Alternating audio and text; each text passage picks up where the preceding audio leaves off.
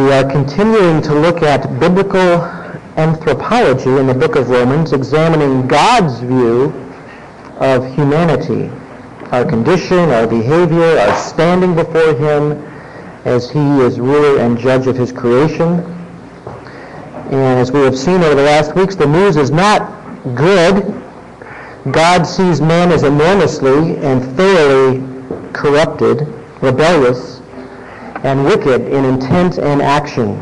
And in the latter part of chapter 1 of Romans, Paul describes man's descent into corruption and immorality, and his lengthy description of human wickedness at the end of chapter 1 in every way corresponds with the world as we actually find it, that we see all around us. Still, beside that, we all um, know that despite these uh, rampant evils that he describes of many kinds, there are always voices calling us to do better, to behave more nobly, to think beyond our own pleasures, voices that call for moderation and fidelity and honor and truth and self-denial even. And these voices come wherever men live on earth, whether they have God's revelation or not.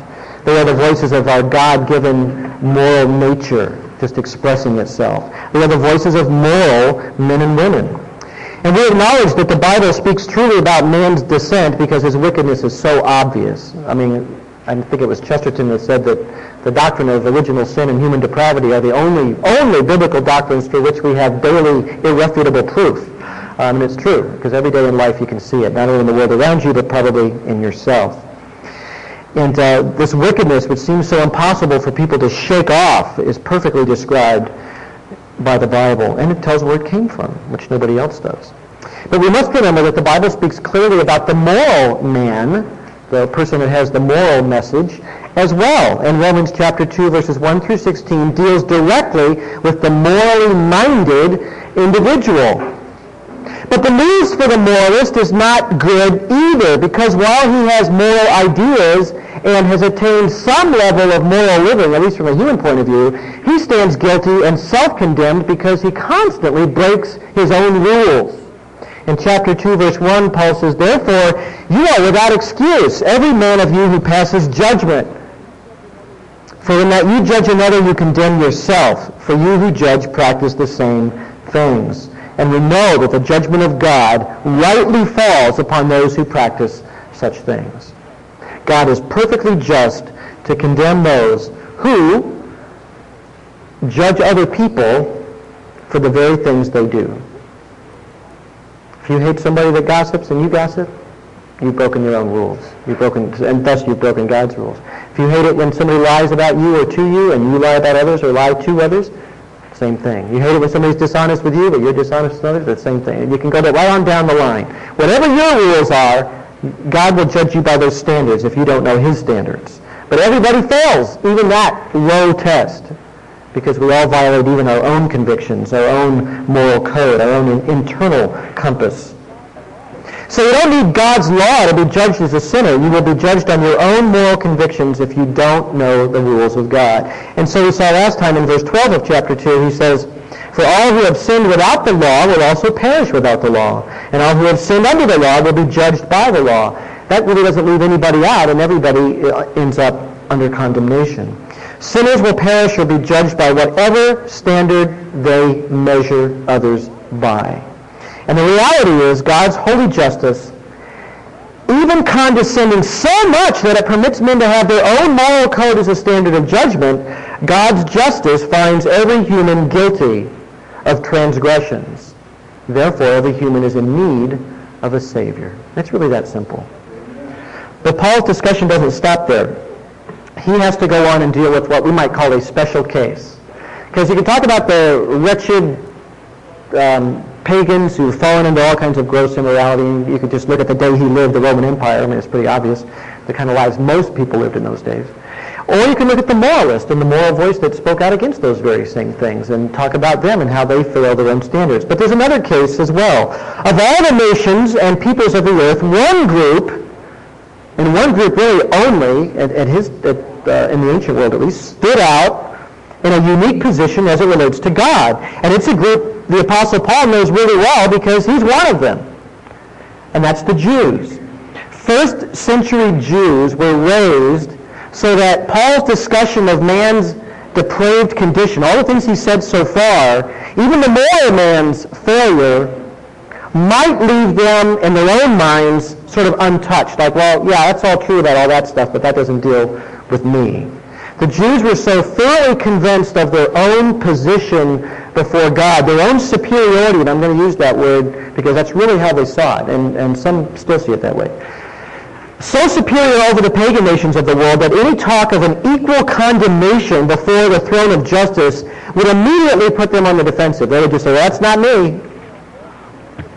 There were a whole series of arguments and defenses that the Jews would turn to in order to reject any idea of them being judged as sinners before the throne of God. And Paul, of course, knew these arguments really well because he once trusted in these very arguments himself. So it's not like he's talking from outside, he's talking from inside. He knows exactly how that mind works. He was not only Jewish, he was a Pharisee, the most meticulous zealots for the law among the Jews, and among the most proud, and yet the most honored amongst the people. They thought, well, these guys are the guys. If anybody's going to make it, they're going to make it because they're so fanatical about keeping all these rules and all the laws. So this is very familiar ground if you've ever studied the Gospels because Jesus dealt with the same thing. Jesus had encountered the error of Jewish supremacy or superiority over and over and over again. And he himself was particularly hated for challenging that. The only two times it ever says that Jesus was amazed at somebody's faith, that he actually like stood back and said, wow, look at the faith of that person, it was Gentiles. Both times. And he would say something like that.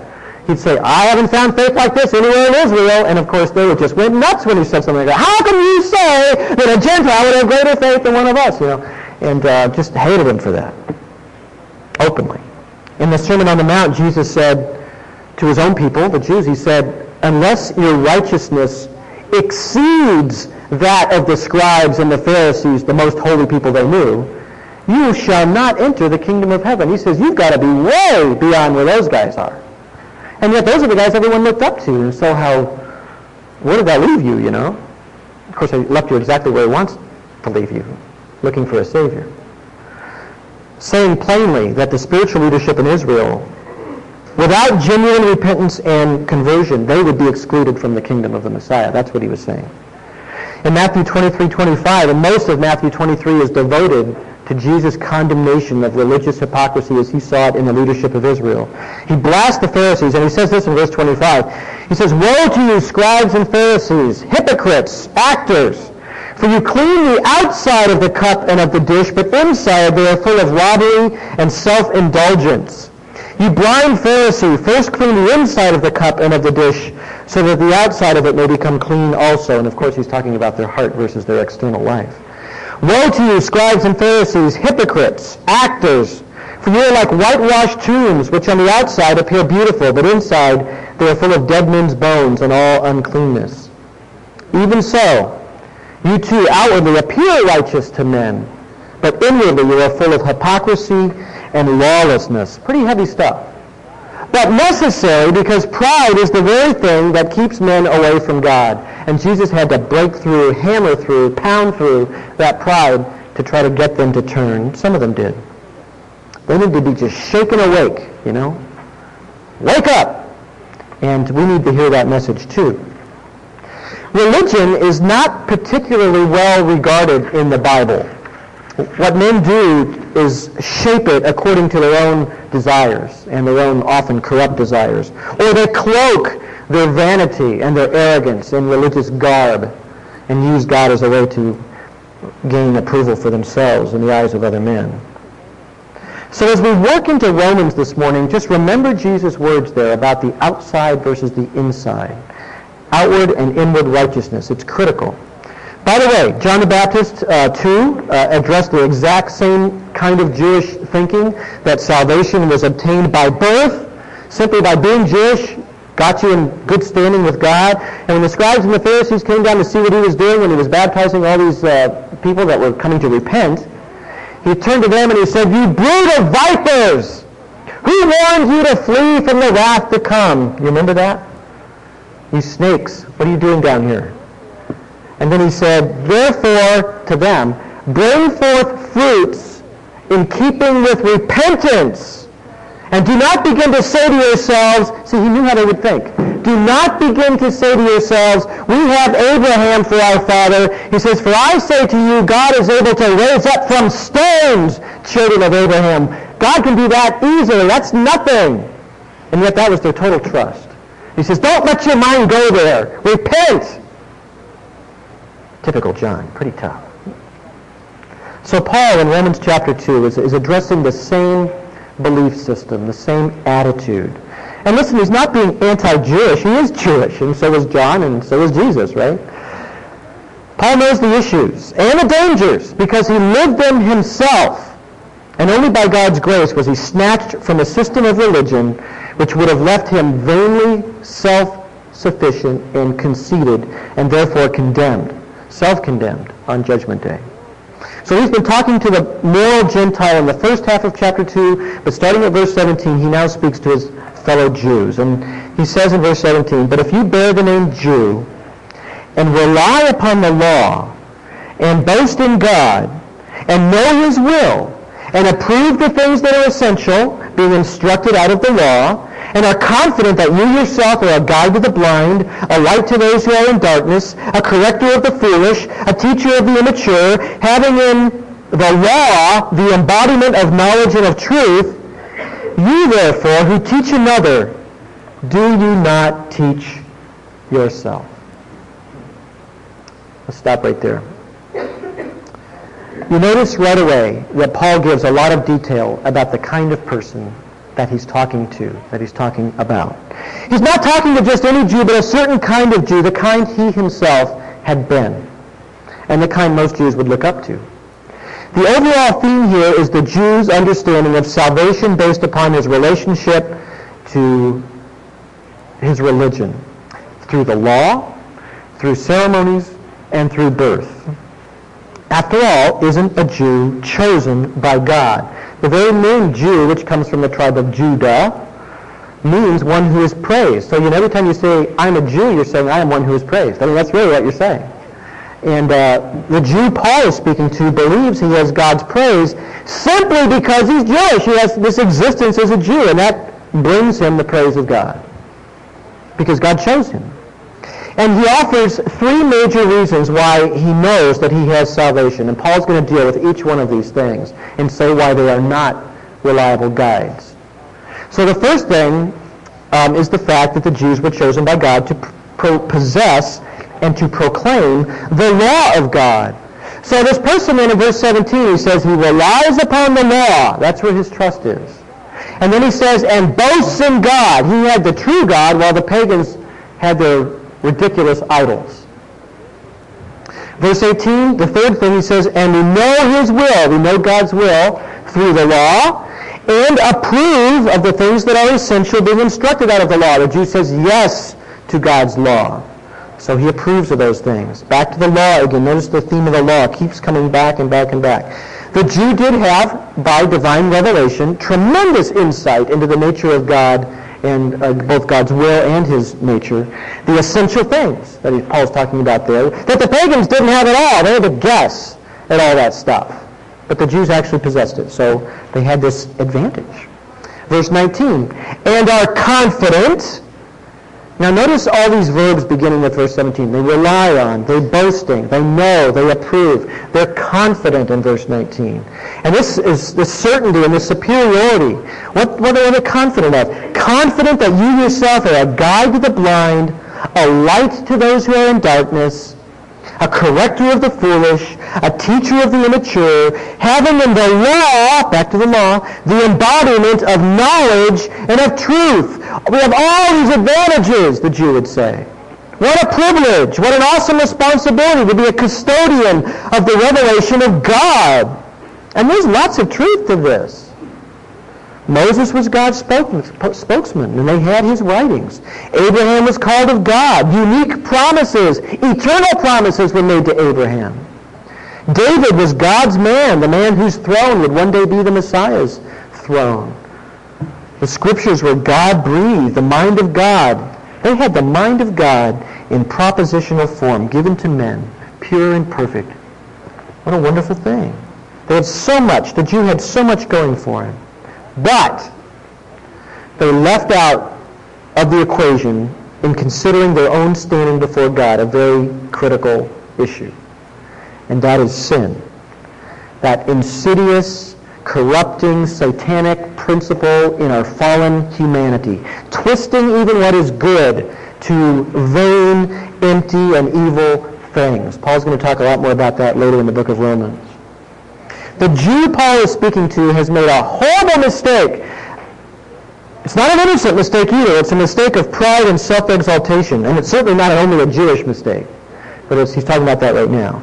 They believe that they have been chosen as custodians of the law and that just being that, just having the law, saved them.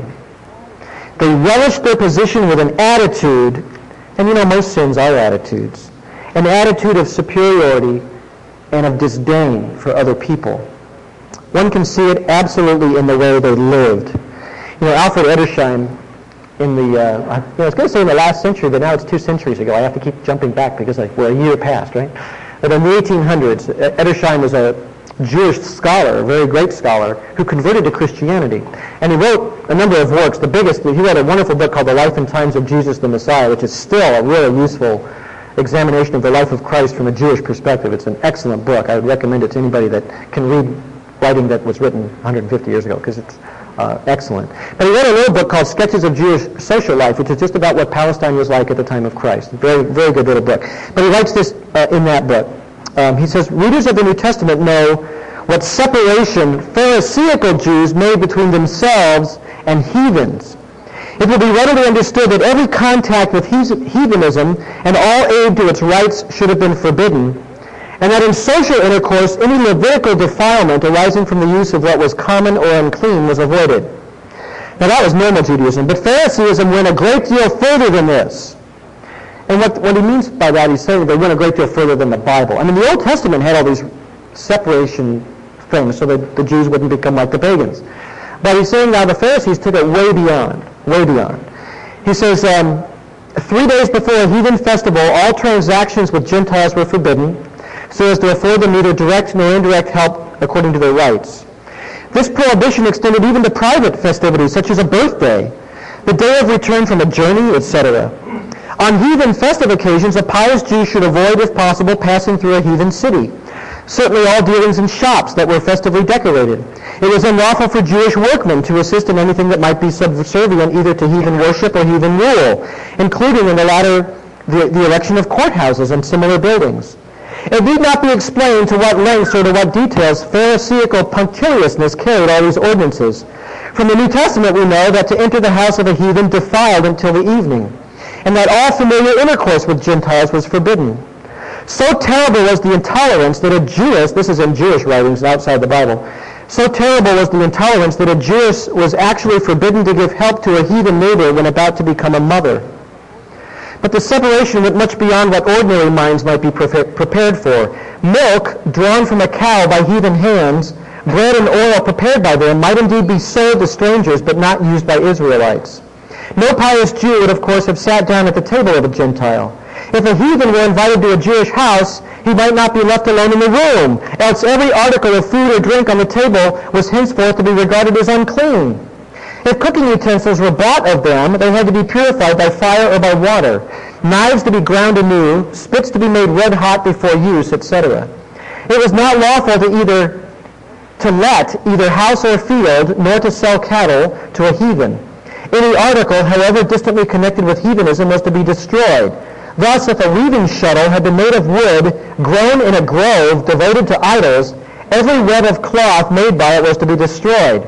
Nay, if such pieces had been mixed with others, to the manufacture of which no possible objection could have been taken, these all became unclean and had to be destroyed. And it goes on and on and on and on. How could you live like that and not think of yourself as superior to these people you could have zero interaction with and not tolerate in any way? You came into my house, I left the room, all the food has to be thrown away because you were in my home. Uh, thanks. Makes me feel good. Uh, and yet, first century Jews were very evangelistic. I don't know if you know that. A pious Jew would get up every morning, male, and pray this prayer. I thank you, God, that I am not a Gentile, a slave, or a woman. How can you help but have a certain attitude towards people if that is the prayer of your life? You know? Do you remember Jesus' parable in Luke chapter 18? Keep your finger here and turn back to that real quick. Luke chapter 18 in the Gospel. He's contrasting two sinners, both Jewish. Only one of them is a Pharisee, and he doesn't know he's a sinner. That's his problem. In Luke chapter 18, verse 9, it says, He also told this parable to certain ones who trusted in themselves that they were righteous and viewed others with contempt. Okay, so he's talking to the same people Paul is talking to. People who viewed themselves as righteous and viewed others with contempt. And here's his story. Two men went up to the temple to pray. One a Pharisee and the other a tax gatherer. Now tax gatherers are what? Low lives, right? They're the people that were literally excluded from the community. Why? They raised taxes for pagans. I mean, it's all those principles were applied to them. They were Jews that collected taxes to serve Rome, to serve pagan temples, pagan idols, and everything else. So they were ostracized, rejected, utterly hated, considered traitors. So you have the Pharisee, the godly man, and the tax collector, the lowlife, both in the temple at the same time, praying next to each other. Interesting picture. The Pharisee, verse 11, stood and was thus praying to himself. I like the way Jesus says that. He was praying to himself. I mean, he didn't think he was, but Jesus thought he was. He says, God, I thank thee that I am not like other people, swindlers, unjust, adulterers, or even like this tax gatherer. The Pharisee stood that and prayed that. I fast twice a week, verse 12. I pay tithes of all that I get. Then verse 13, but the tax gatherer, standing some distance away, was even unwilling to lift up his eyes to heaven, but was beating his breast, saying, God, be merciful to me, the sinner. And here's what you might call, uh, what theologians call a dominical saying, a, saying of the Lord. This is the pronouncement of Christ on that situation, verse 14. I tell you, Jesus says, this man, the tax gatherer, went down to his house justified rather than the other. For everyone who exalts himself shall be humbled, but he who humbles himself shall be exalted. That's profound stuff. Notice only the tax gatherer went home justified. That is, only he went home a forgiven man. Only he went home righteous before God. The Pharisee is completely self-deceived. He's wrong. He's proud and boasting in all the wrong things. Well, I do this, and I do that, and I am this. And so he will be condemned. And that's what Paul is trying to save his fellow Jews from. The folly of sin and deceit. And this Jew's problem is he is clueless clueless about his real standing before God, thinking he's the chosen, he's Mr. Righteous, and in reality he's hopelessly lost. And Paul bleeds for him and pleads with him to realize that. So back in Romans chapter 2, Paul describes just such a man, a man relying on his possession of the law and a certain external conformity to that law. And Paul's task is to wake up that sleeping soul and to help him see his need and he does this with some simple questions. It's a good method asking questions. He's not accusing, he's asking. It's a good way to start. Trying to awaken the conscience. And he begins in generalities. Verse 21. You therefore who teach another, do you not teach yourself? You're so confident that you're a teacher of the immature, a light to the darkened soul. You're so confident in all this. Do you teach yourself? Now, right away, if somebody asks you that, it focuses your attention inward. That's his whole point. That's his purpose. To get the hearer to give attention to himself. You who preach that one should not steal, do you steal? The word for steal in Greek there is klep, kleptane. We get our fancy word kleptomaniac from that word, right? Uh, kind of a sneak thief. But sometimes in Greek it just carries that sort of a general idea of, of dishonesty. So you preach honesty. Are you honest in all your dealings? That's what he's asking. Leon Morris, the commentator, writes, It's easy to preach honesty to other people, but not so easy to be scrupulously honest in all one's own dealings. We are always tempted to grade honesties, and by strange coincidence, our own dishonesties have a way of coming out as minor ones, and those of other people are serious. Ever notice that? Because you had some sort of reason. Or the government's done this to me all this time, I can lie to them on this form, or whatever, you know. We have, ours are minor, other people's are big. Verse 22 addresses two more areas. You who say that one should not commit adultery, do you commit adultery? You who abhor idols, do you rob temples? It's an interesting expression, robbing temples. Commentators really try to figure out what he's talking. Does he mean like knock over a temple, you know? All right, everybody against the wall. We're taking a... That did happen in the ancient world, by the way. Temples were used as banks. And people stored wealth there because they were supposed to be sacred and people were supposed to be afraid to steal from them. But people did anyway.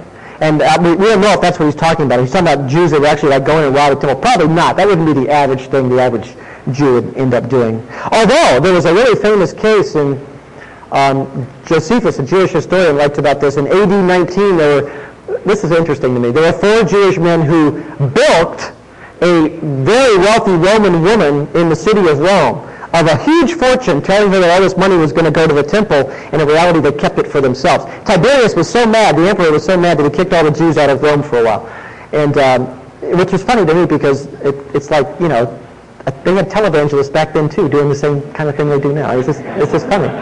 So, uh, you know, Jim Bakker was there in Rome, you know, and he said, I'm going to build this big empire for the Lord, you know, if you just give me all your money. Uh, they were doing that back then too. But, but um, I don't, I don't know if that was it. The idea of robbing temples, interesting term. It's only used once in the Whole New Testament. So what does he mean? He may mean that God was being robbed of the devotion he requires. Some people take that interpretation. Some people believe that the word temple robbing may just carry the idea of sacrilege, of being impious in their lives. But the context to me sort of suggests profiteering. And I think that's probably what he's talking about. You guys have abhor idols, but um, you'll sell. You'll sell to pagans stuff that will help them in their worship. You'll sell an idol in a shop even though you're not supposed to, or that kind of thing, dealing sort of on that level. I think that was more of a common practice. But it's hard to say exactly what he means. He, just mean, he might just mean being simply sacrilegious. But the clincher here is in verse 23. You who boast in the law, through your breaking the law, do you dishonor God? That's a really good question. You boast in the law, you break the law, so what does that mean? Aren't you really dishonoring God? And how can you look and say, I'm a saved man because I dishonor God? That's what he wants them to understand. They break the law all the time. So what, what does that really mean? It means they've dishonored God. They can't rely on the law. The logic is real simple. How can you take refuge in a law you've broken? It'd be like going before the judge, you know, and being a bank robber and saying, yeah, I, I robbed that bank, but I want you to acquit me on that very ground. I mean, it's just weird. Because I know the law. It's wrong. It's wrong to rob from banks. But I like to do it. So don't put me in jail. I mean, this, it's weird. And he's saying that's what you guys are doing. You're affirming the law, but you're breaking the law. And that dishonors God. Yes, you possess it. But all that does is condemn you because it makes you more accountable. If you say, I affirm the law, you're accountable to it and yet you break it. Then Paul really nails it by bringing up the Old Testament. Because he's not making this stuff up. This is in the Old Testament. Isaiah chapter 20, 52, verse 5, and Jeremiah, not Jeremiah, Ezekiel 36, 20. Both point to the idea of the Gentiles mocking God because of his need to punish the Jews for his wickedness, for their wickedness. They've done all these things and God brings judgment on them, and so the Gentiles laugh. Oh, yeah, that's, that's the people of Jehovah. Oh, look what he had to do to them. Uh, the whole system that God set up, his whole law looks awful. And this chosen people make him look awful because of their behavior. That's what it says in the Old Testament. So Paul quotes that. Verse 24, For the name of God is blasphemed among the Gentiles because of you. just as it is written, he says. How can they claim a privileged position when Scripture itself condemns their lawlessness? See, he's taking away their argument. Now, this argument's pretty unassailable because really got, Paul's got him dead to rights. But he knew exactly where that mind would go. And they say, okay, but I'm circumcised. I'm circumcised, so I'm saved.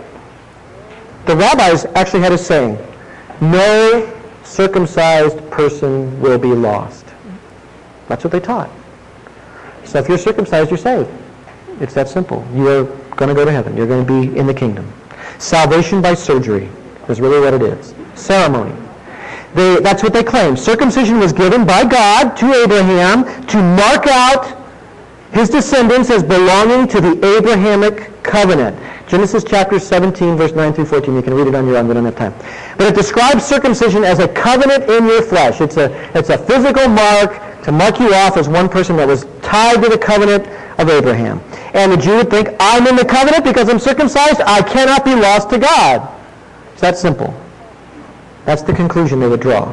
Here's Paul's response, verse 25. For indeed, circumcision is of value if you practice the law.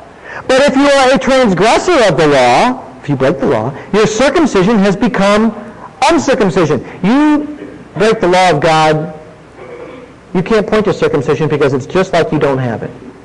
You might as well pretend you don't have it because you don't in God's eyes.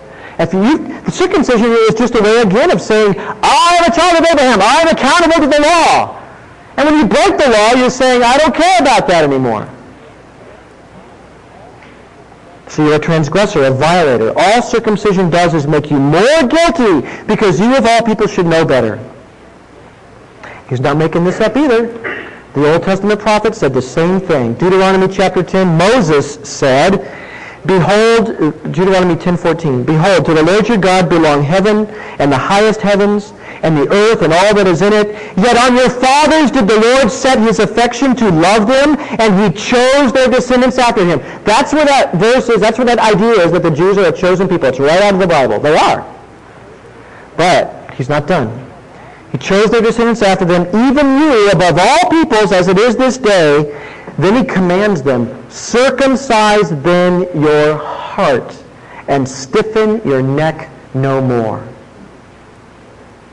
They were stubborn and rebellious. You know Moses' story. I mean, he was constantly dealing with this stuff. He says, God has chosen you, but you'd better have your heart circumcised. Cut away that stony heart and get soft inside. Obviously, you can be physically circumcised, but not inside. You can be hard-hearted toward God and physically circumcised. There's a very similar lament in Jeremiah chapter 9, verse 26, where he cries out, All the house of Israel are uncircumcised in heart. And what do you think God really cares about? The surgery or the heart?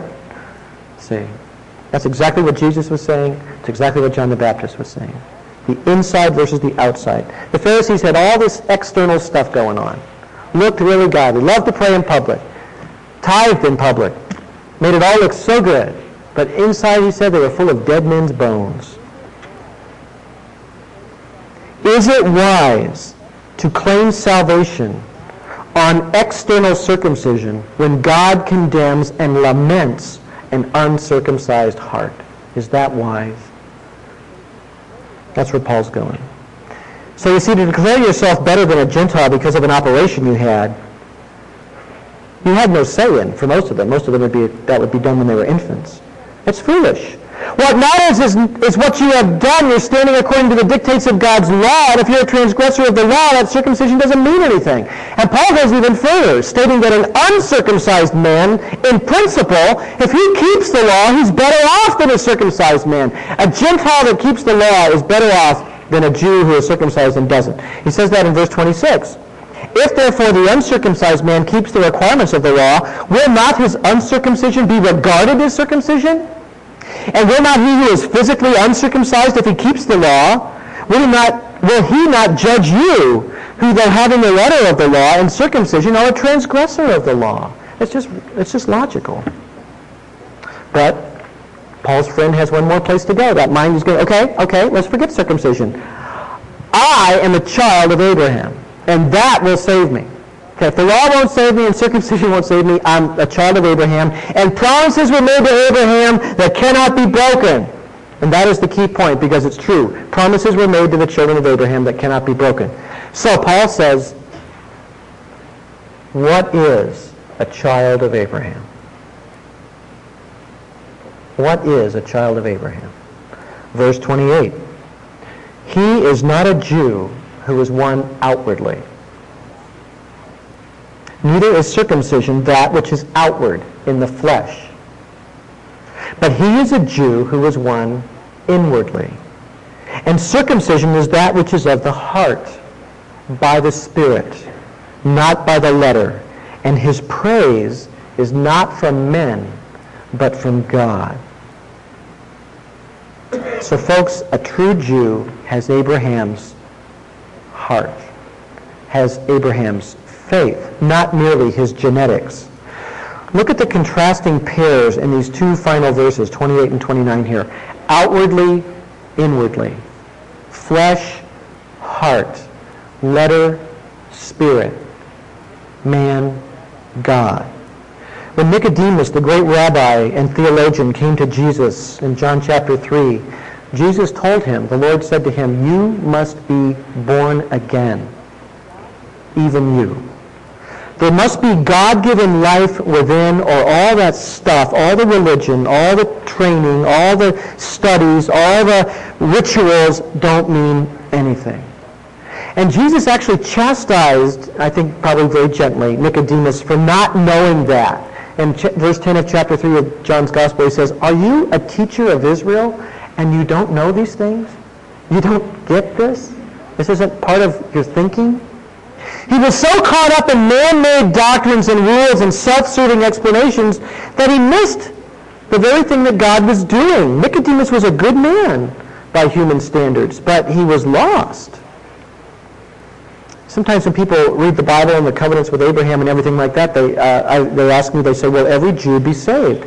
And I say, yes, every Jew who is one inwardly. In other words, everybody who has a circumcised heart, who has come to God in faith and repentance and trusted in the Messiah that God has provided will be saved, yes. But not every externally born physical descendant of anybody, because that just doesn't matter, really. There's a story in Luke chapter 19 about a descendant of Abraham.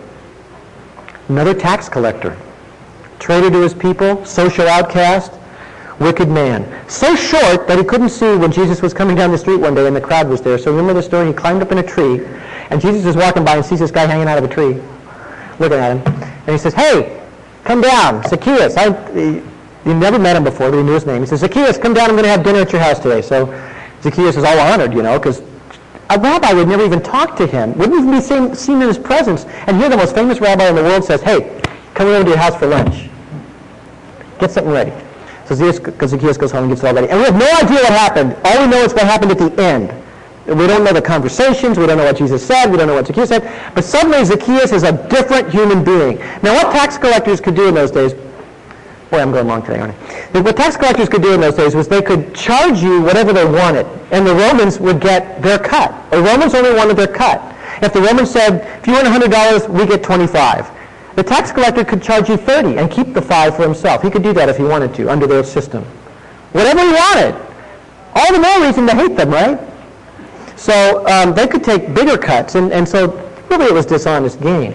So Zacchaeus says, all of a sudden at the end of the story, he just jumps out and he goes, he goes, everything I've ever taken from anybody, I'm going to give back to them, not only what I took, but fourfold, which was the Old Testament law. If you stole something, if I stole a dollar from you and I got caught, I had to pay you four. They didn't have jails. That's how they did it. If I couldn't pay it, I was sold into slavery. Good system. I like it. But um, uh, so he says, anybody I've ever taken any money from, I'm going to pay them back fourfold. And then he says, and whatever's left over, half of it I'm going to give to the poor. Different guy. Different guy than the guy that was there that, that woke up that morning. Totally transformed individual. And Jesus says, wonderful, wonderful words. Today, salvation has come to this house because he too is a son of Abraham He already was a son of Abraham, right? He was a physical descendant of Abraham, but not in his heart until he met Jesus. Then he became a son of Abraham. And then Jesus says, right after that, he says, For the Son of Man has come to seek and to save that which was lost. Zacchaeus was a lost son of Abraham. And Jesus restored him to be a true son of Abraham. Lost to the covenant, a mere physical descendant. But Jesus made him a true son of Abraham. So law and circumcision and birth, these are of no avail if the law has not been kept. And who keeps the law? No one. That's exactly where Paul wants you to go. That's where he's leading us, to realize that we all need a Savior. Wicked Gentile, chapter 1. Moral Gentile, supposedly, chapter 2. And pious Jew, second part of chapter 2. None of them keep the law, God's law or their own internal moral code. They're all transgressors, and all invite upon themselves the wrath of God. So Paul's not there to the gospel yet, but he's getting there. That's where he's headed. That's where chapter 3 comes in. We're almost there. Because the good news is that all sinners, Jew, Gentile, everyone, people like Zacchaeus, can find salvation and new life in Christ. That's, that's where he's going. And everything Paul has said here about Jews in the first century, and this is, I think, really important to say, because we're talking about Jewish people, and only a few of us here are Jewish. But um, everything he's saying about them could be said about Christians in any century since Christ came, about church people. The Jews were in a unique position in the ancient world as custodians of the truth, but they bore unique guilt based upon their violation of that privilege. But that's not a Jewish problem. That's a church problem too, isn't it? A Christian problem. It's a, it's a problem of anybody who's been granted privileges from God that they're accountable for. Christians, and if you just look at verse 17 and Paul says, if you call yourself a Jew, you could just say, if you call yourself a Christian. And, do, and build the whole argument exactly the same way. You could exactly echo Paul's language. People who bear the name Christian, can they make the same mistake? Yeah. Absolutely. Every one of the errors can be found in the church. An empty externalism. I'm a Christian because I was baptized. I'm a Christian because my family always went to church. I'm a Christian because I live in America and I'm not Jewish. You know, you go to the hospital. What are you? Are you Jewish? No, I'm, are you a Christian? just. I mean, that used to be the way it was, literally. In fact, if you ever watched that old movie, it's a great movie called Gentleman's Agreement about um, anti-Semitism in America. A great movie by Gregory Peck. If you're not Jewish in that movie, you're a Christian. I mean, they, actually say that. They have no religious life at all. They say, well, I'm a Christian because they're white and they're not Jewish. so this is weird. That's the way people think. It's cultural. You know, the time when I started pursuing Christianity, when I got interested in Christ seriously, was after a, an acquaintance in college asked me this question. He said, are you a born-again Christian? And I didn't even know what that meant. I said, a what? What's that? I said, what's that? I'm a Christian. Those were my words. What's that? I'm a Christian. That's what I said. Because I was raised in the church, but I had no idea what that was. Even though Jesus said that was the most important thing you had to know, he said it to Nicodemus, right? You must be born again. You will not enter the kingdom of heaven unless you are born again. Jesus said that. I didn't even know that. I was raised in church. I've never heard that before. I was like a Pharisee. I had my own version of religion. I had my own spiritual ideas. God was in my box. And I didn't care that I was completely unsubmissive to the God who made me and the one who I was going to face in judgment someday. I really didn't care. I was clueless. But I bore the name Christian. And only by God's grace and a faithful man's question was I moved to even reconsider. Maybe I've missed something. How about this Jewish problem in verse 24? The name of God is blasphemed among the Gentiles because of you. What about crusades and inquisitions and televangelism and racism and hucksterism and judgmentalism and superior attitudes? What about all that stuff? Can Christians do that?